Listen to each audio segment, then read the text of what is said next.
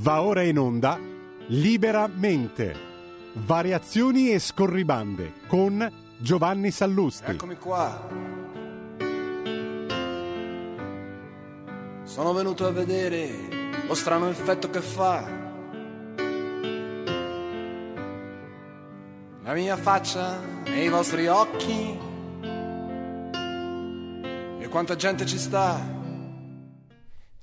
Buonasera a tutti, buonasera a tutti, bentornati a Liberamente Variazioni e Scorribande. Ebbene, oggi è lunedì, inizia una nuova settimana e quindi da qualche parte ovviamente eh, eh, c'è la resistenza. Voi sapete che ogni settimana parte la resistenza in una, in una zona d'Italia, no? contro la resistenza, contro l'evidente fascismo a cui siamo sottoposti. L'altra settimana era ovviamente in Liguria a Sanremo. Ricordo che Amadeus eh, intonò Bella Ciao spronato da Luci dedicandola alla Meloni. Invece, invece, questa settimana la resistenza parte dalla Sardegna. E l'ha detto non un passante, magari diciamo, ma l'ha detto a dir niente poco di meno che la candidata del Campo Largo. Voi sapete che in Sardegna c'è il Campo Largo, no? PD 5 Stelle e i rossoverdi di Fratoianni Bonelli. La candidata Alessandra Todde, oggi intervistata a Giornale Radio, ha detto spero con tutto il cuore che la resistenza inizi dalla Sardegna.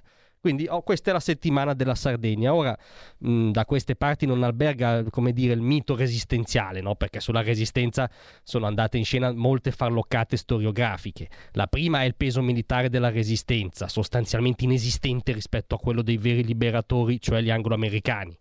Il secondo omesso nella, eh, nella, nella, nella, vulgata, diciamo, storiografica italiana è il fatto che buona parte dei resistenti combattevano per impiantare in Italia una nuova dittatura di segno opposto. Mi riferisco ai resistenti comunisti.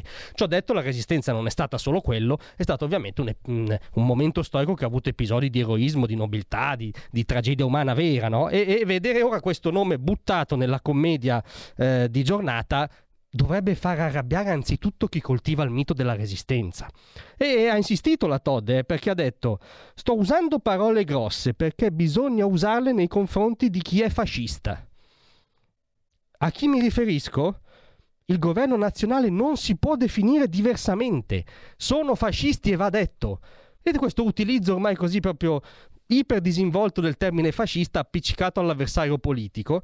Allora, se dobbiamo prenderlo sul serio, è un'offesa alle vere vittime del vero fascismo storico, l'unico andato scena in Italia dal 25 al 45. C'è un'offesa alla memoria di Matteotti, è un'offesa alla memoria di tutti i reclusi, eh, gli assassinati, gli imprigionati, di tutti quelli che hanno visto la loro libertà veramente compressa. Questa è una candidata a un'elezione regionale, dove è compressa la sua libertà.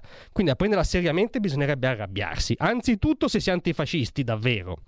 Ma io, io sarei per non prenderla seriamente, no? Perché, come dire, è questa narrazione che porta avanti questa signora è l'estremo risultato di una cosa che si inventò Umberto Eco, che si chiamava fascismo eterno. Cioè, a un certo punto Umberto Eco ha capito che, crollato il comunismo, la sinistra non aveva più un'identità e si inventò questa categoria del fascismo eterno, no? per cui il fascismo non è stato un regime storico eh, ben preciso, ma una categoria dello spirito. Tu puoi sempre vedere un fascista a destra, puoi sempre dare del fascista a qualcuno di destra e puoi sempre usare questo passepartout. Ecco, Umberto Eco inventò questa eh, farloccata filosofica del fascismo eterno a metà degli anni 90. Diciamo che da Umberto Eco a Alessandra Todde c'è tutta la drammatica, irreversibile, grottesca involuzione della sinistra italiana. Grazie a tutti, a domani. Tra un manifesto e lo specchio